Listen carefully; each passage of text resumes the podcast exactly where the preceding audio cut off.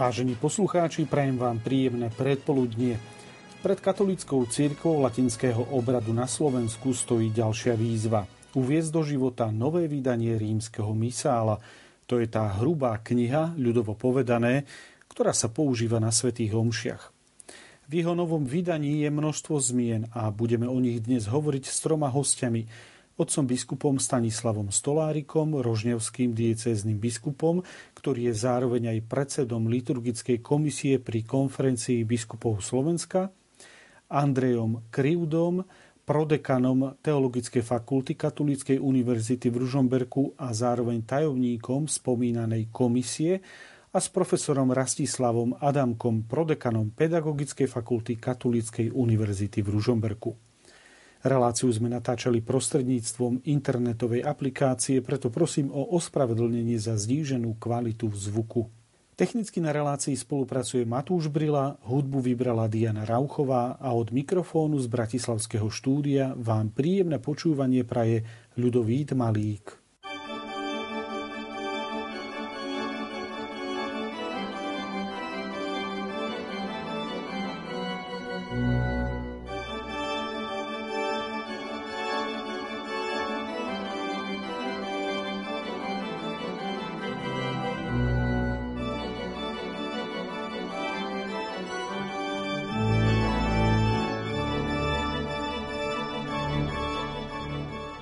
Otec biskup Stolárik, rímsky misál patrí medzi klenoty liturgických kníh.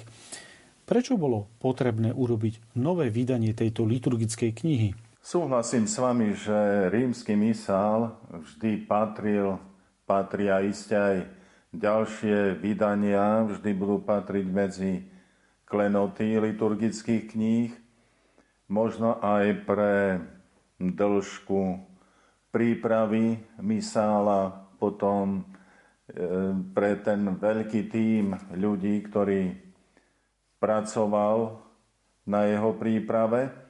A ďalšia vec je tá, že je to e, nie pravidelná alebo rýchlo pravidelná činnosť, ale raz za čas sa deje táto príprava na rímsky misál Viete, ak by som bol možno trošku nostalgický, tak rád spomeniem, ako e, aj pri e, nástupe e, do kňazskej služby boli vydávané ešte stále určité provizória, čo sa týkalo rímskeho misála. Napríklad je zachovaná brožúrka Ordo Mise, v ktorej mám podpis kardinála Višinského, dnes už blahoslaveného, arcibiskupa eh, Gneznensko-Varšavského a kardinála Martí, Martího, eh, arcibiskupa Paríža. Mm, táto brožúra je uložená v archíve Liturgického inštitútu v Košiciach. Potom prichádzali postupne prvotné misály, až pokiaľ sa e, nevydal, pokiaľ nebol vydaný misál, ktorý sme používali doteraz a ako pracovali na jeho príprave a na vydaní. Aj naši vzácni kňazi e, v Ríme a potom Slovenská liturgická komisia na Slovensku, na čele ktorej stal nitrianský biskup Monsignor Jan Pastor. Čo sa týka určitej oficiality, tak je treba k tomuto novému vydaniu rímskeho misála povedať, že už v roku, alebo ešte v roku 2002 bol vyda, bolo vydané tretie vydanie rímskeho misála v latinčine, e, v ktorom sa vykonali niektoré úpravy vložili potrebné dodatky a konferenciám biskupov pripadla úloha upraviť doteraz používané texty, aby boli vernejšie latinskému originálu a tak pripraviť verné a presné nové vydania rímskeho misála v národných jazykoch. To naše nové slovenské vydanie rímskeho misála prináša dva druhy zmien. Jednak sú doplnené texty pridané do latinského vydania misála z roku 2002. Zároveň boli niektoré doterajšie texty upravené z dôvodu väčšej vernosti latinského originálu Ďalšie korekcie sa dotkli aj hudobnej, notovej stránky rímskeho misála. Je to viac správa pre hudobníkov a iste aj niektoré ďalšie veci, ktoré budú vysvetľované priebežne, tak nejako budeme preberať do svojho vedomia. Možno sa aj niekto pýta, že od roku 2002 ubehol už značný čas, dá sa povedať, že vstup do nového roka, kedy vstúpi do platnosti e, nový rímsky misál v Slovenčine, tak je to 20 rokov. No je to dlhý, je to krátky čas, je to v značnej miere relatívne, pretože aj niektoré veľké národy pracovali na príprave nového misála pomerne dlho a pritom sa jednalo, ak vezmeme anglické vydanie, tak si e, vezmime do úvahy, koľko percent ľudstva na celom svete rozpráva po anglicky, takže táto príprava sa niesla priam v interkontinentálnej spolupráci. A koľko ľudí mohlo byť do, toho, do tejto práce zapojených, kdežto my na nie veľkom Slovensku máme oveľa menšie možnosti a oveľa menšie kapacity k dispozícii. Takže myslím, že som spomenul, prečo bolo potrebné urobiť všetky tieto navrhované zmeny, pripraviť e, nové vydanie misála a dnes sa môžeme ozaj s veľkou vďakou Pánu Bohu z tohoto vykonaného diela iba tešiť. Rímsky misál sa nevydáva každý rok a práca na ňom nie je prácou pre jedného človeka. Koľko ľudí spolupracovalo na preklade a ako dlho trvala jeho príprava? Niečo z toho, čo je vyslovené v tejto otázke, som už vlastne zodpovedal e, v rámci prvej otázky. Táto práca na misáli nikdy nie je prácou na krátku trať, ale je to dlhodobá záležitosť. Od samotného zadania po vytlačenie, distribúciu. Ale v prvom rade si treba uvedomiť, že táto práca je tímovou prácou, naozaj nie je prácou jedného človeka.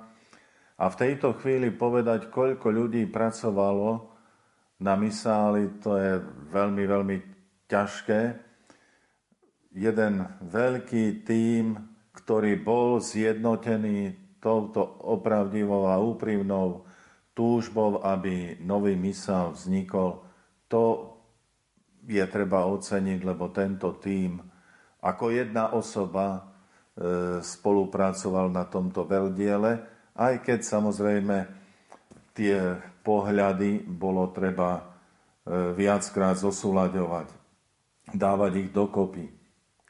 E, bolo treba vykonať aj nejednú cestu do Ríma na kongregáciu pre Boží kult a disciplínu sviatosti, kde bolo treba sa aj pýtať, aj vysvetľovať, aj odpovedať na položené otázky v rámci prebiehajúcej práce, pretože my sme mali otázky, e, prichádzali otázky zo strany kongregácie, ako bolo spomenuté aj v úvode, bolo treba hľadať čo najvernejší preklad a niekedy práve táto vernosť, keďže každý jazyk má svoje špecifiká, tak tento preklad nebol taký jednoduchý, nebolo jednoduché nájsť ten najvhodnejší termín alebo vyjadrenie vo vete, ale práve aj táto komunikácia, či už doma, alebo potom aj komunikácia s kongregáciou napokon nás vždy posúvala a napomáhala vyriešiť aj e, tieto novovznikajúce otázky, problémy, náhľady a tak ďalej. Bola to práca niekoľkých rokov a ťažko je v tejto chvíli to jednoznačne zadefinovať, ale e, znova len môžeme konštatovať, že aj po tomto čase sa len tešíme z dobre vykonaného diela. Vo verejnosti zazneli informácie, že nový rímsky misál by sa mal používať skúšobne už od začiatku adventu a záväzne od 1. januára 2022. Aká je teda situácia? Treba hneď na začiatok povedať, že užívanie nového rímskeho misála vstupuje do platnosti od 1. januára 2022. Je pravdou, že v rámci diskusí, tak ako aj pri celej tvorbe misála prebiehalo x diskusí, tak aj v tejto záverečnej fáze sa otvorila otázka, či by nebolo dobre vhodné možno začať adventom, aby vznikol určitý návyk na tie zmeny, ktoré boli vykonané a od 1. januára nového roka už považovať takéto slávenie za jediné. Tieto úvahy však narážajú, narazili na fakt, že nemôžeme v rámci našich provincií alebo nášho Slovenska nemôžeme užívať dve sviatostné formuly napríklad pri konsekračných slovách premenenia. Preto sa aj dospelo k jednoznačnému záveru, že tento misál vstúpi so všetkým, čo obsahuje záväzne e, do platnosti 1.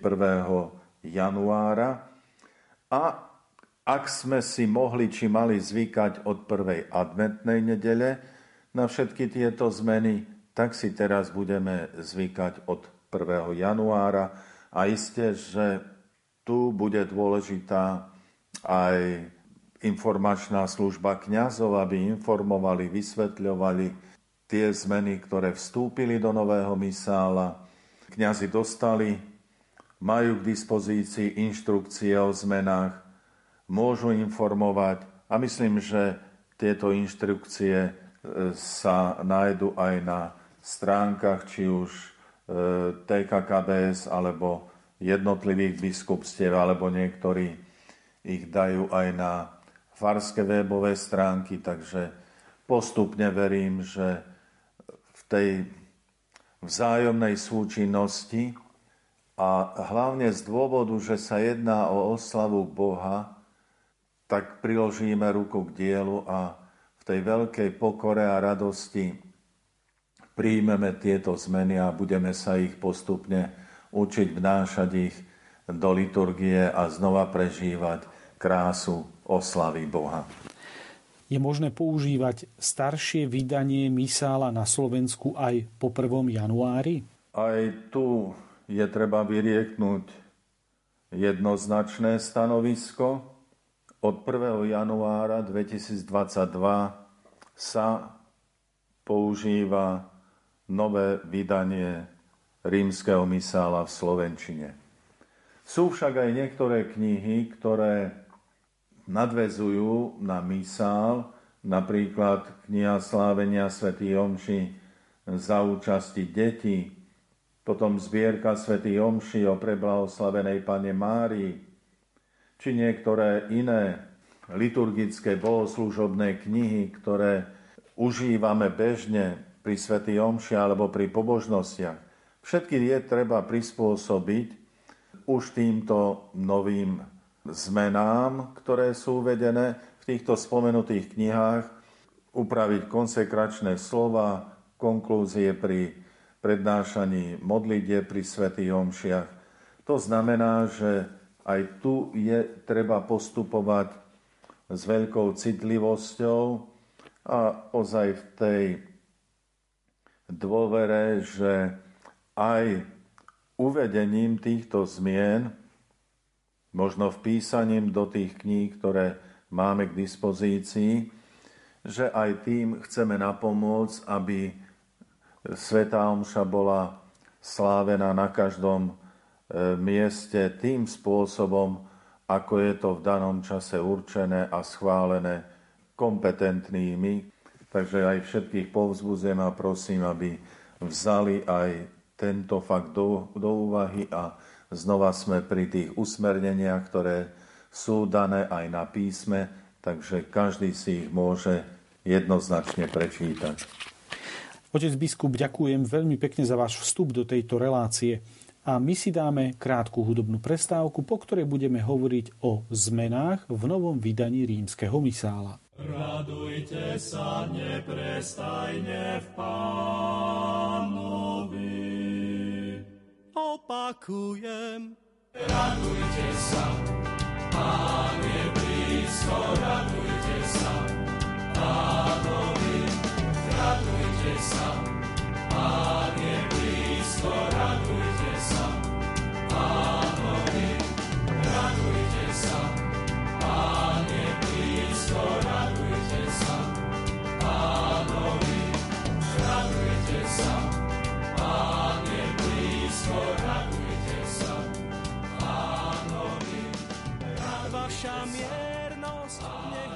Vážení poslucháči, počúvate reláciu Zaustrené, v ktorej sa dnes rozprávame o novom vydaní rímskeho misála.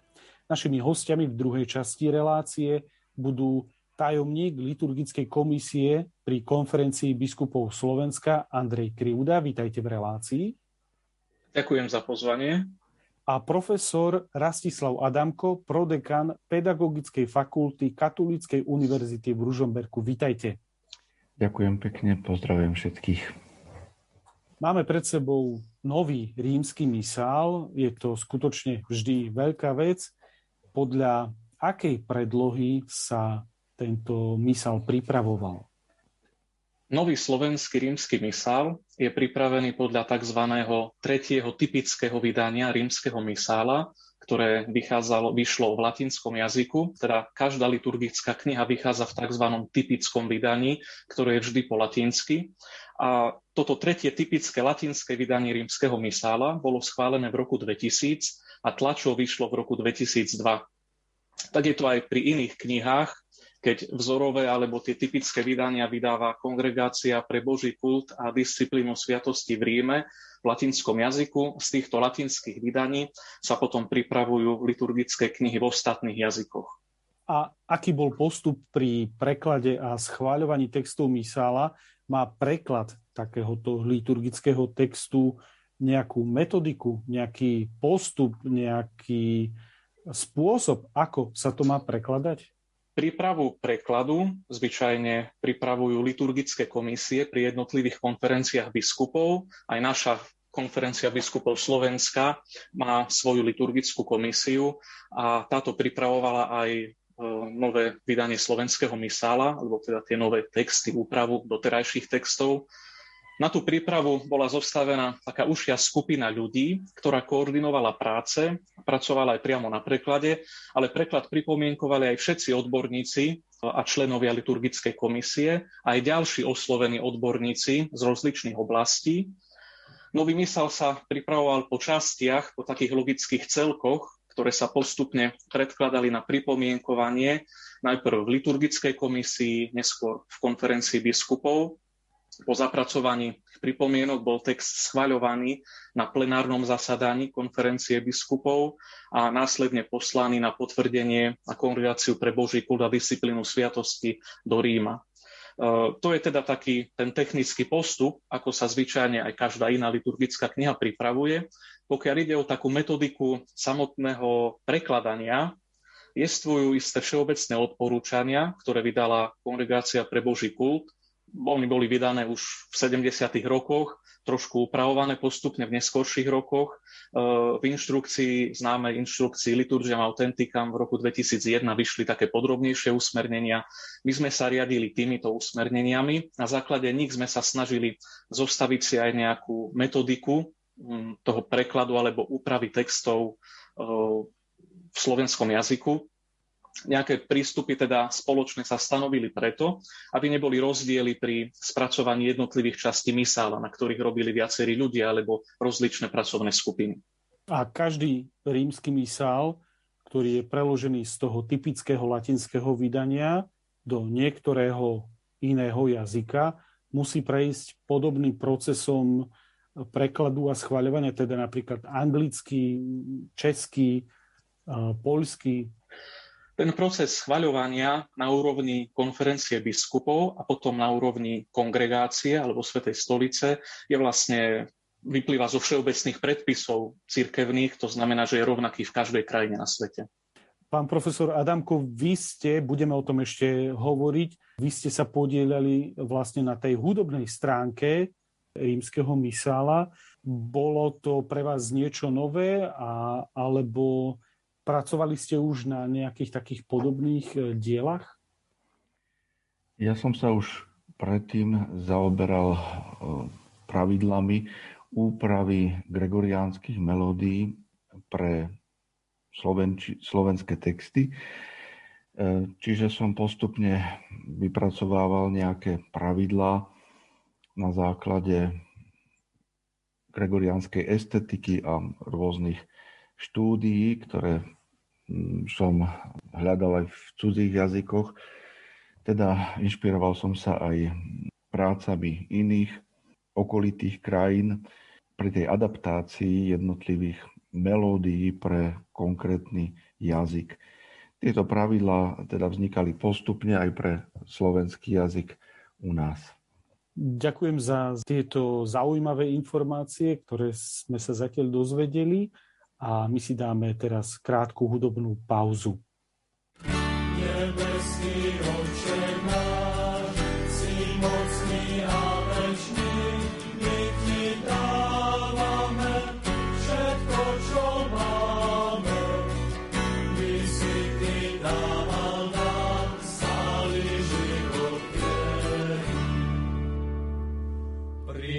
Prinášame ti svoj chlieb, víno a lásku. Všetko ti dnes obetujeme. Svoje životné prostredie, úspech a prácu. Všetko ti dnes obetujeme.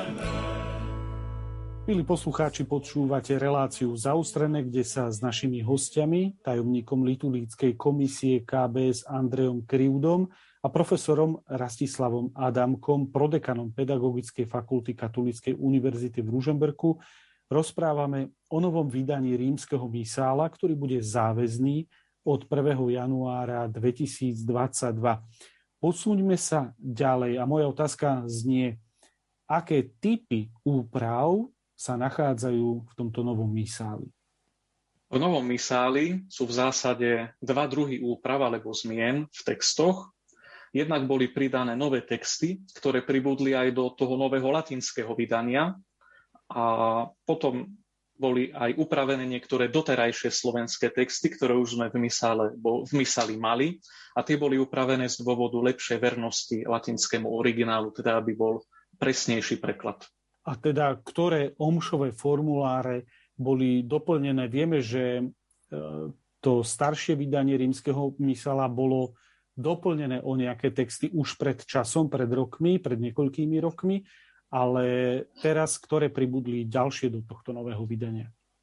Texty, ktoré sú úplne nové pre to tretie, typické latinské vydanie, sú napríklad omša na vigíliu slávnosti zjavenia pána, vigíliu na nebo vstúpenia pána. Potom nám pribudla jedna prefácia o svetých mučeníkoch 2, ale napríklad pribudli aj modlitby nad ľudom, záverečné teda modlitby nad ľudom na každý deň pôstneho obdobia, ktoré sme doteraz mysleli vôbec nemali a v pôstne nedele budú dokonca povinné alebo záväzné podľa teda predpisov nového misála. No a zároveň pribudli liturgické texty na nové spomienky a sviatky, ktoré pribudli do liturgického kalendára od uh, minulého vydania misála. Uh, jednak aj do toho špecificky slovenského, ale aj do celosvetového, napríklad spomienka svätého Jana Pavla II., svätého Jana 23., svätého Pavla VI., pre blahoslavenej Pány Marie Guadalupskej, svätého Šarbela a podobne. Môžeme teda povedať, že sa preložilo vlastne celé tretie typické vydanie latinského rímskeho misala do slovenčiny, alebo sa ešte z toho vydania robil nejaký výber týchto omšových formulárov? E, nie, tak náš slovenský misál zodpoveda vlastne vo všetkom tomu latinskému vydaniu. Akurát máme nie že ubraté, ale pridané ešte niektoré svoje slovenské špecifika, lebo máme v našom liturgickom kalendári niektoré slavenia, ktoré nie sú v tom všeobecnom. Čiže máme tam navyše niektoré e, veci, ale to všetko, čo je v tom latinskom vydaní, sa nachádza aj v slovenskom vydaní.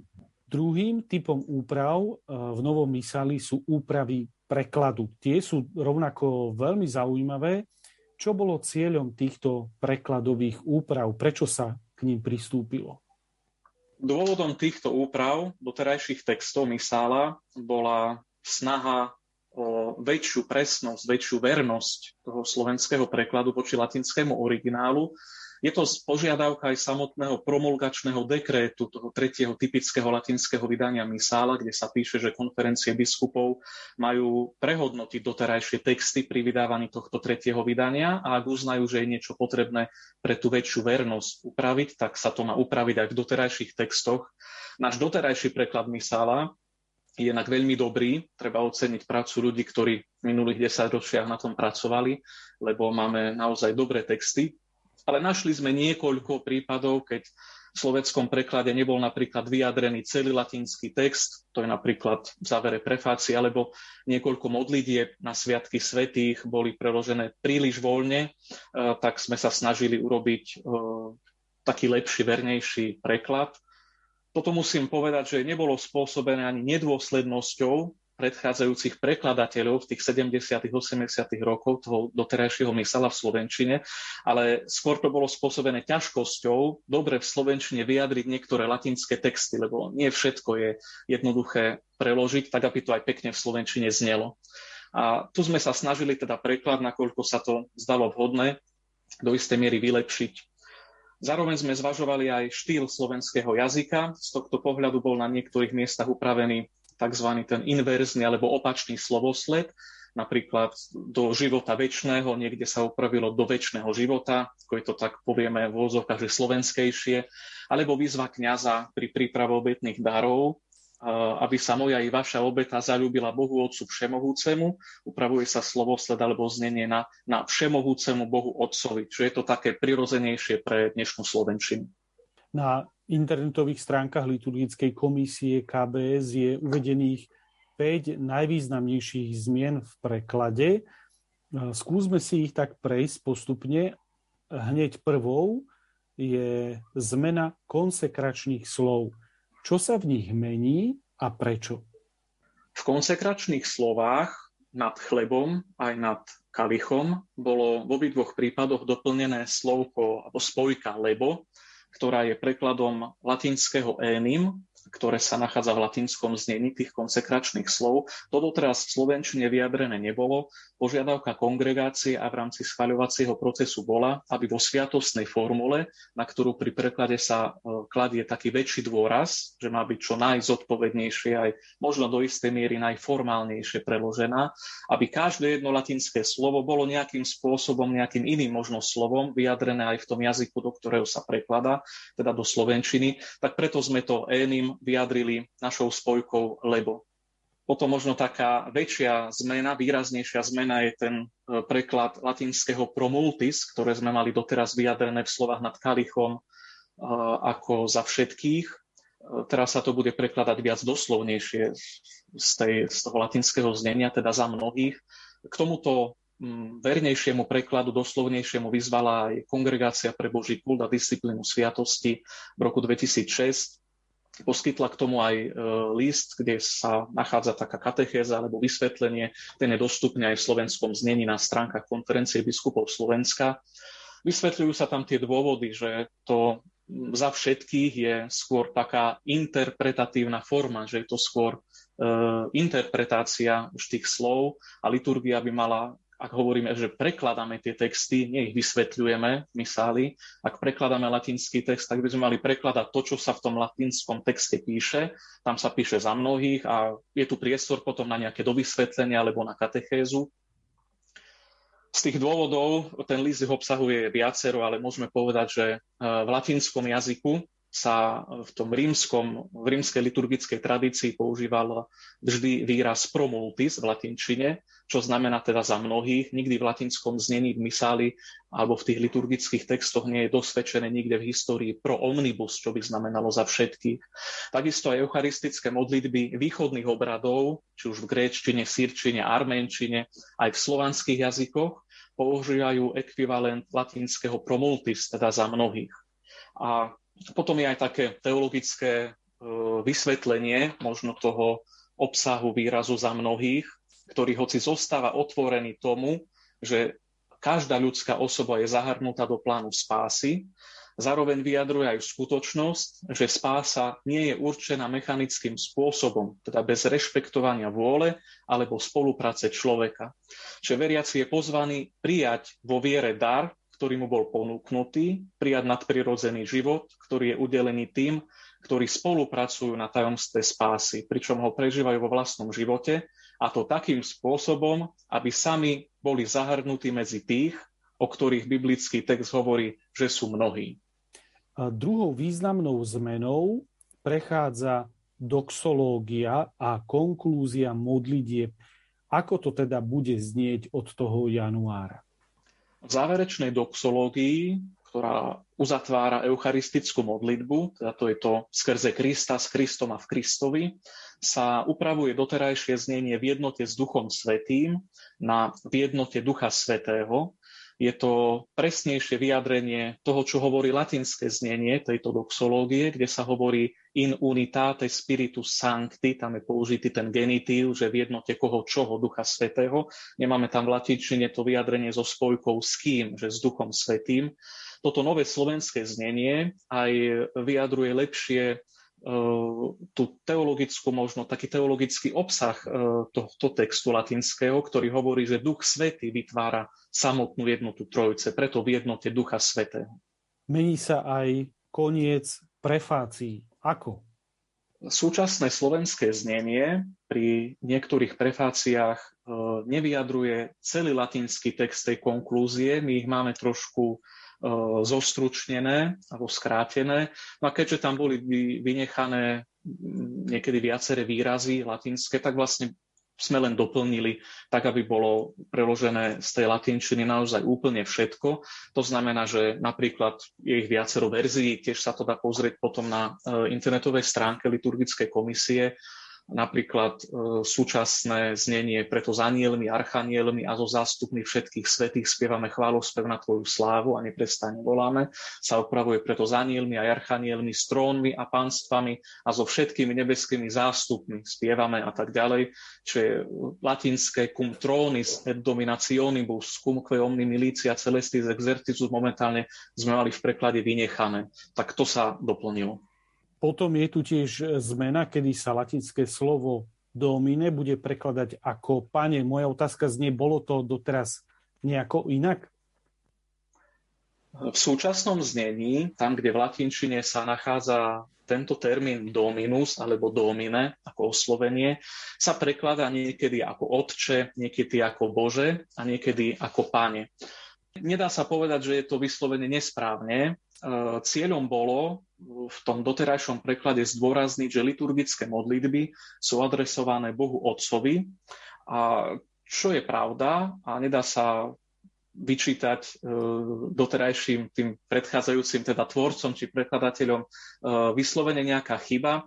Bol zvolený iný prístup. No a ten prístup sa teraz mení tak viac tomu možno doslovnejšiemu a tak všade, kde je to latinské v latinčne dominus, tak sa teraz bude prekladať e, výrazom páne a kde je v latinčine Deus, tak to bude Bože, kde je Páter, tak to bude Otče, to sa presne upraví.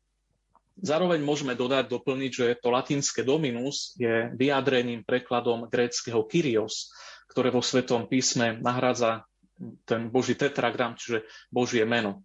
Preto sa vlastne to upravuje aj v slovenčine tento preklad. A poslednou významnou zmenou je latinské slovné spojenie Benedictus Deus, v preklade požehnaný Boh. Prečo sa toto menilo? Výraz Benedictus Deus sa aktuálne prekladá ako zvelebený Boh. V obnovenom slovenskom preklade sa pri týchto výrazoch pri slovese Benedico, čo zvyčajne prekladáme požehnať a Benedictus požehnaný, rozlišuje, či ide o činnosť človeka voči Bohu, kedy sa prekladá naďalej zvelebovať, dobrorečiť, alebo či ide o kategóriu, atribút Boha, kedy sa už uvádza požehnaný Boh.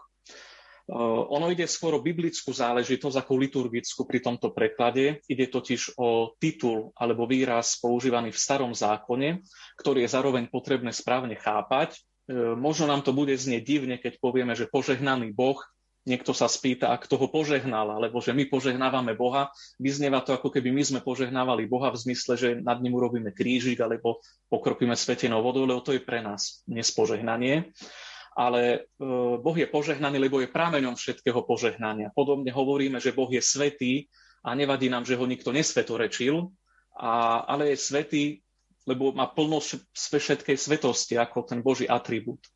Inak rovnaká terminológia, teda požehnaný Boh, sa nachádza už od prvých prekladov aj v českom jazyku v misáli, už od pôvodného českého misála. Takisto sa nachádza v grécko-katolíckej liturgii v Slovenčine a aj v ekumenickom preklade Biblie, ktorý vyšiel v roku 2007. A tento prístup potvrdili aj biblickí odborníci, ktorí pripravili nedávno nový preklad Evanielia podľa Lukáša, kde tiež e, sa prekladá tento výraz Benedictus Deus ako požehnaný Boh. Hovorili sme o najvýznamnejších zmenách v novom vydaní rímskeho misála, prekladových zmenách. A moja otázka teraz znie, či sa menia aj odpovede veriacich, či sa budú musieť niečo nové učiť. Odpoveď veriacich sa pri Svetej Omši mení len veľmi okrajovo, a to v dvoch prípadoch. Jednak v úvodnej výzve kniaza po prežehnaní, pán s vami, alebo sú tam ešte e, ďalšie dva spôsoby, sa pri druhej výzve mohlo odpovedať doteraz aj nech je zvelebený Boh a Otec nášho pána Ježiša Krista. Táto odpoveď sa ruší v novom vydaní Misála a na všetky tri tie úvodné, tri typy úvodnej výzvy kniaza sa bude odpovedať jednotne i s duchom tvojim, čo je to jedna zmena, ktorá myslím, že až veľmi nevyruší e, veriacich alebo nebude nejakou záťažou. A potom druhá zmena, a naozaj sú len dve, čo sa týka tých textov, tak je to odpoveď pri príprave obetných darov, kde sa Doteraz hovorilo zvelebený Boh na veky, teraz bude odpoveď požehnaný Boh na veky, v zmysle toho, čo sme hovorili skôr. Ale táto odpoveď zase sa hovorí len v prípade, ak sa nespieva spev počas prípravy obetných darov, čiže nie je to pri každej svetej omši. Čiže toto sú jediné dve zmeny, ktoré sa priamo dotýkajú textov veriacich pri svetej omši. Takže aj keď sa menia výzvy na prepustenie ľudu, bude, myslím, že väčšia rozmanitosť v použití tých víziev, nebude sa meniť odpoveď veriacich. Tieto výzvy na prepustenie na záver Sv. Omše pridal už neskôr, už bolo vydané to tretie latinské vydanie, papež Benedikt XVI, ale odpoveď veriacich zostáva stále nezmenená Bohu vďaka. Že sú tam momentálne štyri výzvy, ktoré môže povedať kňaz, ale veriaci odpovedajú stále rovnako. Tak to boli najvýznamnejšie zmeny v rímskom misáli, o ktorých e, sme hovorili a my si teraz opäť dáme krátku hudobnú pauzu.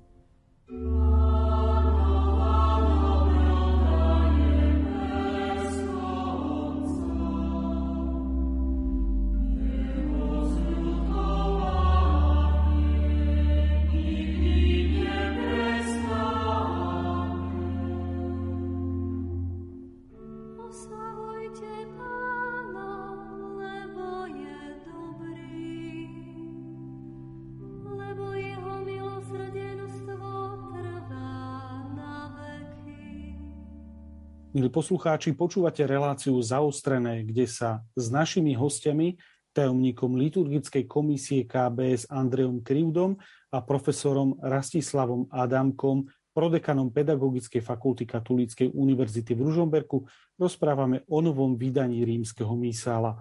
Doteraz sme hovorili o prekladateľských zmenách, ale pozrime sa aj na hudobnú stránku.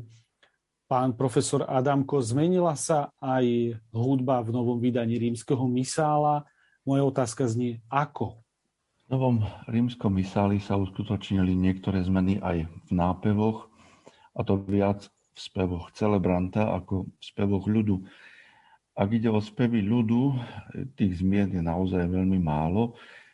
Jedna taká, ktorá je najväčšia, sa týka latinskej odpovede, tá aklamácie Amen, a to len pri určitých typoch spevov.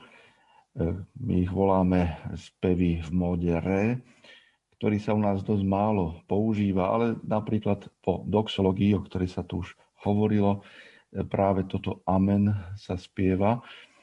E, chceme sa priblížiť, alebo teda zjednotiť s latinským znením spevu tejto aklamácie, pretože tá zmena, ktorá nastala v Misáli z roku 1980 a bola zapríčinená takým presvedčením, že v Slovenčine prízvučná slabika je prvá a tým pádom e, tá melódia má byť istým spôsobom na tom závislá, že táto zmena bola zbytočná a robí veľké problémy ľuďom pri slávení liturgie v latinčine napríklad.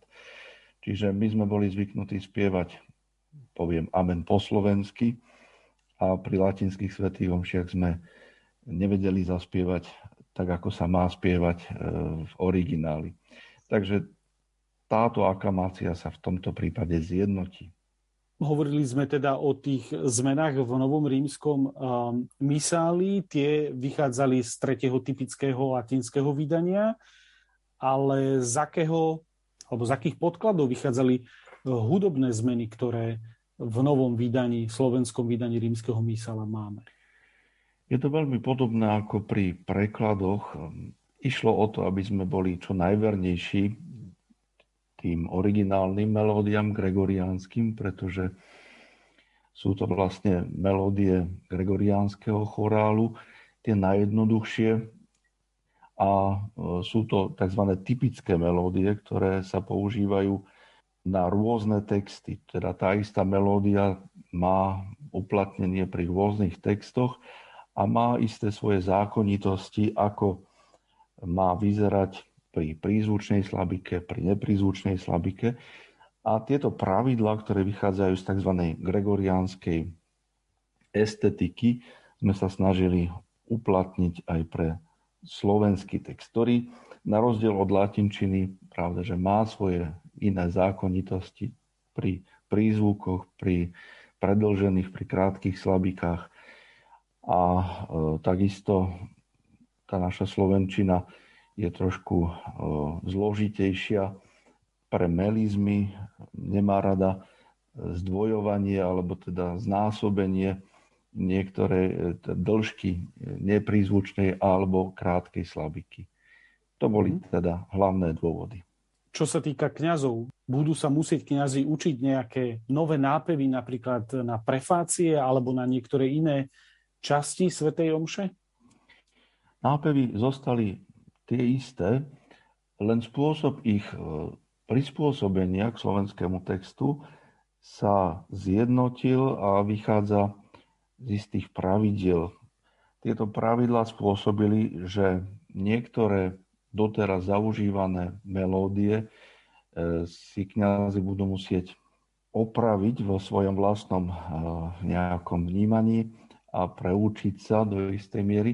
Možno to pomôže aj to, že vlastne máme nové texty a spolu s tými novými textami bude ľahšie kňazom eh, naučiť sa aj tie nové adaptácie dávnych melódií. Menilo sa tak trochu preklad doxológie, bude sa tam nejako meniť aj tá melódia, ktorú, ktorou kňaz môže spievať tú doxológiu, respektíve Odpoveď veriacich u nás zvyčajne býva jedno amen. E, mnohí, keď sú vo Vatikáne na pápežských liturgiách, tam často počujú trikrát zvolanie zaspievané amen. Bude aj v tomto nejaká zmena? Áno, do istej miery áno. E, tá zmena sa bude týkať viac slávnostného nápevu, pretože tam dochádza k zdvojeniam niektorých slabík, niektorých tónov. Tým pádom je tam jedna zmena pre celebranta, no a už spomínaná zmena pre e, veriacich. Tá možnosť spievať trojnásobné amen je aj u nás pri slávnostných celebráciách a využívala sa aj u nás, isté nie možno v každej farnosti, ale pri tých slávnostných e, celebráciách aj my sme zvykli spievať trojnásobné amen. E, do istej miery bude sa musieť prispôsobiť aj to trojnásobné amen e, tomu novému spôsobu spievania. Myslíte si, lebo slovenský národ je spevavý národ, myslíte si, že veriaci si dokážu relatívne rýchlo zvyknúť na, na niektoré hudobné prvky v liturgii? Verím, že áno. Mám skúsenosť, že ak venujeme dostatočnú pozornosť a aké musí, akýsi príprave veriacich na spevy, čiže ich výzveme k tomu, aby sa zapojili usmerníme a dá sa povedať nacvičíme doslova niektoré jednoduchšie či zložitejšie spevy. Ľudia sú ochotní sa prispôsobiť, naučiť niečo nové.